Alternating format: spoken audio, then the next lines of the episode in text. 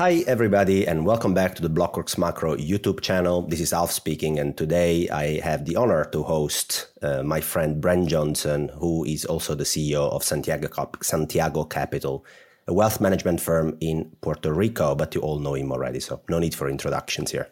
How you doing, Alf? I'm uh, I'm okay here, but these guys on uh, on Blockworks and Twitter they make me work so hard, man. It's incredible. you got to deliver everyday info, but that's yeah, what yeah. we're here for. Um, I want to pick your brain on FX. It's okay. been kind of a deadish market for a bit, for years actually, and now it's back to life.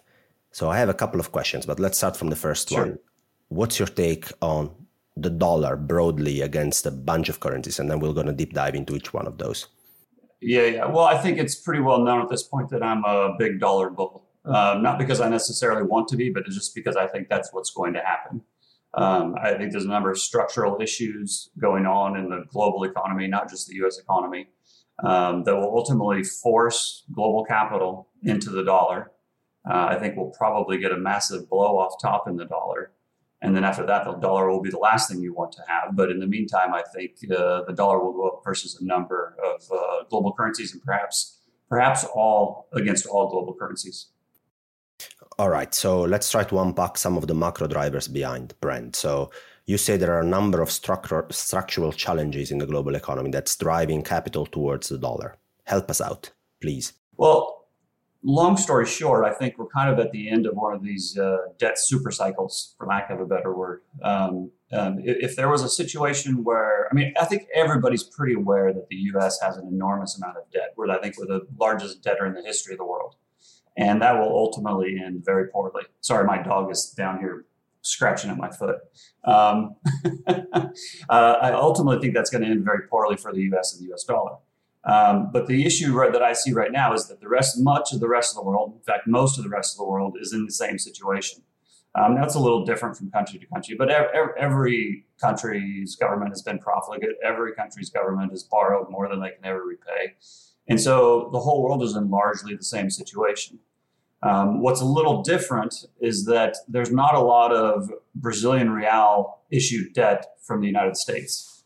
There's not a lot of Japanese yen debt issued in Australia. I mean, there's some. You can always there's always exceptions, of course, um, but there is a lot of U.S. dollar issued debt from all these countries, um, all over the world. In fact, there's probably if you if you include the euro dollar system, which is basically impossible to measure, there's there's more dollars outside the United States than inside the United States, and there's more dollar debt outside the United States than there is issued by the United States. And so that debt is ultimately demand for the currency. And so, if all that that's kind of why the U.S. has been able over the last couple of years to get away with, uh, for lack of a better way of saying it, printing all the money that they did. And you and I both know they don't actually print money. We probably not don't need to get into that right now, but the but it, it, it's why we were able to use such extreme monetary policy and yet the dollar is higher than it was when we started this mess two years ago, right? Or 12 years ago, or 30, however, you, however long you want to measure this, the dollar's at you know a 20 year high. Um, that's not the same issue for you know Brazil or Turkey or England or Russia or anywhere else for that matter. Um, there's just incredible amount of demand for the U.S. dollar, and it's because we have the global reserve currency. And again, we have the global reserve currency for a number of reasons um, that, that, that, that we have a number of advantages that the rest of the world does not. And so, because of all this dollar debt, and because I think we're at the end of this, you know, sovereign, not just sovereign, sorry, just a, a debt cycle, super debt cycle. When debt starts to uh, default or loans start to go into default or they don't get paid, and money starts to get destroyed in that process, now all of a sudden you, you have a situation where you have incredible demand, but the supply is collapsing. And because of the structure of the global monetary system, where the, the US is the only, either the Treasury or the Fed is the only entity that can put new collateral, new dollar collateral into the system, unless it is loaned into existence. But in a credit in a credit contraction, loans aren't being created; they're being they're, they're contracting. And so in that situation, there's only one entity that can put new collateral in the system. That's the either the Treasury, the Fed, basically the U.S. government. You get into the situation where there's just not enough supply, even though, and, and there's incredible demand. And even if they're doing QE, even if they're putting, this is where I think many people get this wrong. If they're doing QE, it's not because nobody wants dollars. They're doing QE because everybody needs dollars. In other words, if nobody needed the dollars, they wouldn't have to create them. Right. And so, you know, if, if you think QE is coming back, it's because you think there's an incredible demand for dollars. And so, you know, again, all countries are doing this. You know, you know as well as anybody um, that Europe and Japan are already doing all the things that everybody is worried about is eventually going to happen to the dollar. So I'm not saying these things can't happen to the dollar. They certainly can. It's just that they're already happening everywhere else. And the dollar is, you know, the proverbial cleanest shirt in the laundry, the cleanest dirty shirt, however you want to say it. This must be one of the most compelling stories I've heard to compare the dollar against any other currency. So let me try to, to put some uh, some order on the already exceptional explanation, Brent. But if I am Brazil uh, and I borrow in dollars, the way I can get my hands on these dollars is basically by having by exporting stuff for which I get paid in dollars or by trading stuff anyway. So trade flows and money flowing and the economy growing, and then it's all great, right? I, I, I borrow in dollars, but also I can get my hands on dollars. Now, when the magic stops, which means either I borrow too much compared to how much I can make, or simply trade flows stop, or the economy slows down, I end up being indebted in a currency I cannot print. Uh, and again, exactly. who prints the currency is not the Fed, but it's the government. But it's the government of Brazil, and it can't print dollars. It can print real if they want to, but not dollars. So when that happens, basically there is a, an increased demand for dollars. And, and that we just talked about an emerging market. We can do the same with a European bank who lends in dollars. European bank doesn't have access to the Federal Reserve in most cases, they will end up creating loans in dollars. Same story, as long as they can get cash flows back and repaid back in dollars, they're fine. If they can't, yeah, then they have a problem. Then they all want dollars, right? right? So what you're saying is there is about 12 or 13 trillion last time I checked of dollar denominated debt that we know of. So this is besides the euro dollar. That, that's that's the part that can be measured. Yes, that's the part we can measure and that's huge. It's 12 13 yeah. trillion dollars of dollar denominated debt issued outside the jurisdiction of the United States. And so when things slow down, undoubtedly people will have to grasp for dollars. And now you're telling me, yeah, but also the euro and Japan are highly indebted. Yes, but the, the, the, global reserve currency is the dollar, which means that trades happen to be denominated mostly in dollars and not in euro and not in Japanese yen, which means this phenomenon is less prominent in other currencies than it is in the dollar. So when you compare the dollar against other currencies during an economic slowdown in a highly leveraged economy where the dollar is centric, you gotta keep that in mind. Is that a fair summary? That, that's exactly right. And you touched on something else that I think it's important to, to explain is because one of the comments that I will get back when I explain this phenomenon is that they will say, yes, Brent, but the dollar is losing value against goods and services. Okay, fair enough. If everybody has, if ever, if, if, if we're get, if all fiat is being debased, then it comes down to which fiat is being debased the least. And then they'll give me the argument. So I don't want to own any fiat. It does, you know, just get out of all fiat. Okay, I understand that argument, and that makes sense with a portion of your portfolio. So, if, but if, if you want to go 100% into gold or 100% into Bitcoin or whatever it is, you're welcome to do that. I, I, personally don't think that's a wise decision, but you're welcome to do that. So you can just go do that, and you don't have to worry about anything else. You don't have to be on FinTwit. You don't have to go to conferences. You don't have to read the newspapers because your 100% decision has already been made. But if you want some nuance and if you want to have a diversified portfolio and you don't think it's wise to put 100% of your money in, then you've got to pick one of the currencies. The second thing is is when when they say that you know if all fiat being debased, it doesn't really matter. It actually does. It does matter. Now, if Brazilian real falls dramatically versus the yen, it matters a little bit. Or if the euro rises dramatically against the Turkish lira, it matters a little bit.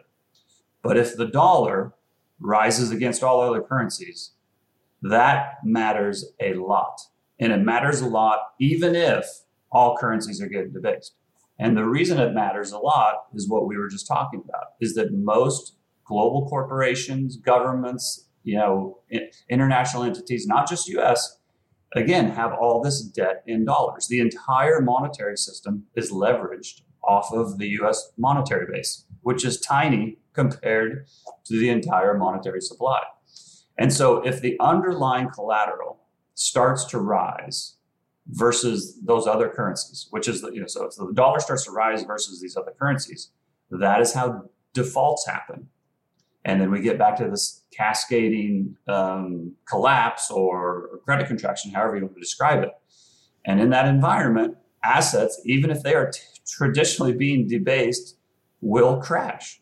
If, if, any proof you need, just look back to 2008 and look back to 2020. Commodity prices crashed, gold prices crashed, Bitcoin prices crashed, real estate prices crashed. All of these things are real assets in which you would try to get into if all fiat was being debased. But when the monetary system comes under uh, attack from a deleveraging event, it will have huge implications even for real assets. And so, this idea that you can just escape fiat and go live on an island and own gold and you know go to a mountaintop and come down back 10 years later and everything's going to be fine well maybe in that extreme scenario everything will be fine but the rest of the world is not the whole world can't move to a mountaintop right so the, the rest of the world is going, when you come back down, it's going to be in, in, uh, in, in ruins. Beautiful again. And Brent, what I have to think, to try and explain with you here to the audience is that there are two phenomenon really there is a phenomenon in which real rates are dropping and they are basically debasing the value the purchasing power of your bank deposits denominated in euro or in dollars or whatever that is but if that happens while the economy is growing, while things are under control, if that happens in a controlled fashion, not in a deleveraging episode, then yes, generally the dollar and other fiat currencies will lose value against assets, against equities, against gold, against whatever you want in that case, right? If we're witnessing a deleveraging cycle, then the situation is completely different because, as you correctly explained, these hard assets are denominated in dollars at the end of the day. And if you increase the value of the collateral or the, of the denominator, then right. in, a, in a leveraged credit creation system, by definition, you will be reducing the value of the asset itself. So those are two very different environments, and people tend to assign a lot of probability to the former environment that I that I discussed, right. where real real rates are negative, and then assets get a tailwind out of that. But the reality is that when you go into the cycle that looks like deleveraging, then it's a completely different ball game. That, you, that's right. That's and do right. you think, Brent, that from a cycle perspective, are we getting, you know, towards that uh, deleverage, cyclical deleveraging at least?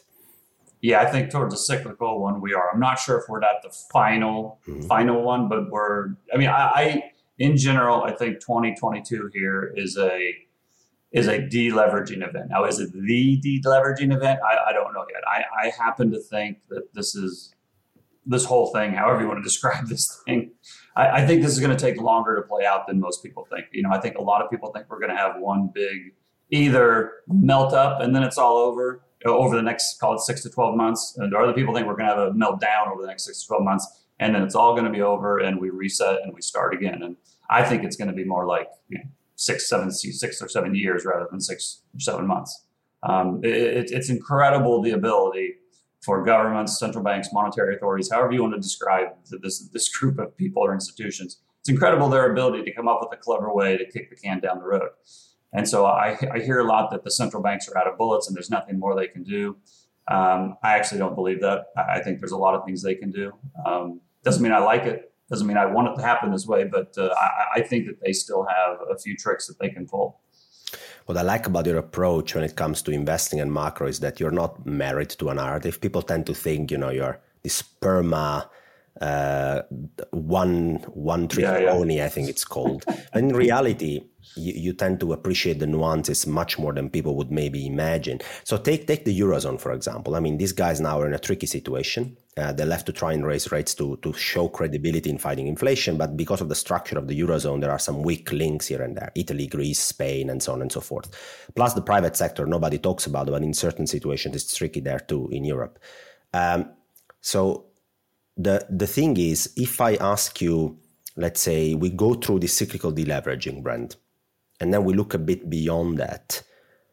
Do you think we're gonna, in the end, after this cyclical deleveraging, go back to situation where central banks can pull another trick out of the hat And if that trick to continue the status quo of lowering real rates, encouraging further borrowing, further indebtedness in the private and in the public sector, how would that trick look like if we're so close to the zero lower bound at that point, I guess, because the left to cut interest rates again? What's the new trick to continue to kick the can down the road?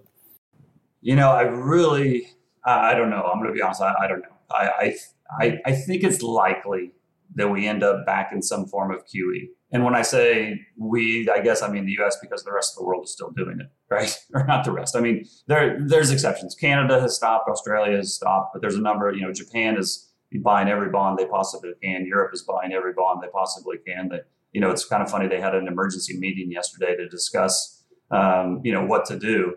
And you know, basically, the, the result of the meeting was that well, we're gonna we, we decided we're gonna have a plan in order to figure out how to keep some you know spreads low while we're also raising interest rates. I mean, they basically had a meeting to say we're going to have another meeting. Yes. I mean, so how this is actually going to work, I, I don't know. Um, you know, w- one of the things that I've, you know, kind of, I don't know if I pounded the table on this part of it, but that I've talked a lot about. I've pounded the table on the dollar getting stronger. The, the, the part of my thesis that is probably the most controversial or that I get challenged on the most is that I believe we are going to get into a situation where the the dollar, gold, and the Dow, and perhaps rates, I don't know if rates will be part of it, but it wouldn't surprise me, are all rising together.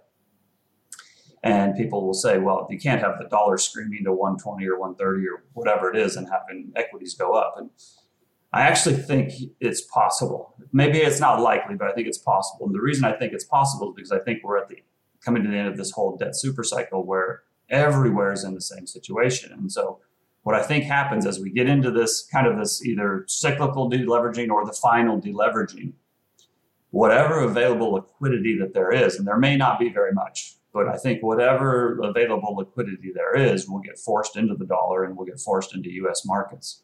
And so I think, you know, the rest of the world will get squeezed and, you know, the juice from the rest of the world will get pushed or pulled, however you want to describe that, into the dollar, into US dollar assets.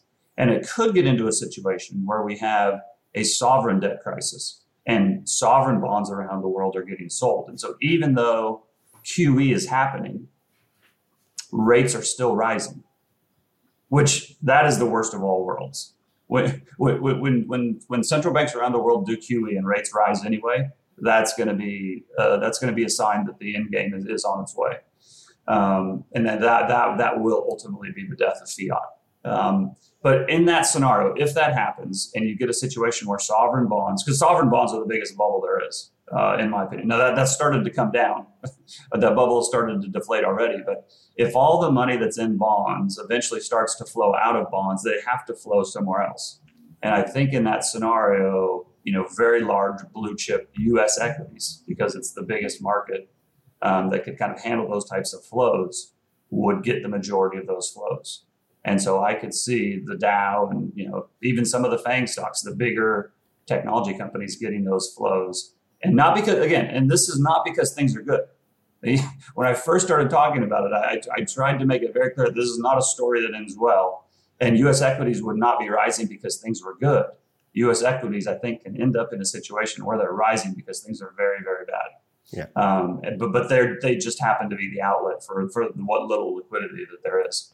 Sounds like a dollar black hole, basically. That yeah, that's describing. that, that's exactly that's exactly what it is. Yeah. And it, if somebody can, if this is one of those cases where I will be happy to be wrong, and I think everybody thinks that when the dollar hits 150, I'm going to do a dance and you know be very happy. This this is this will not be a good situation, even for me at a, at, at, at DXY 150.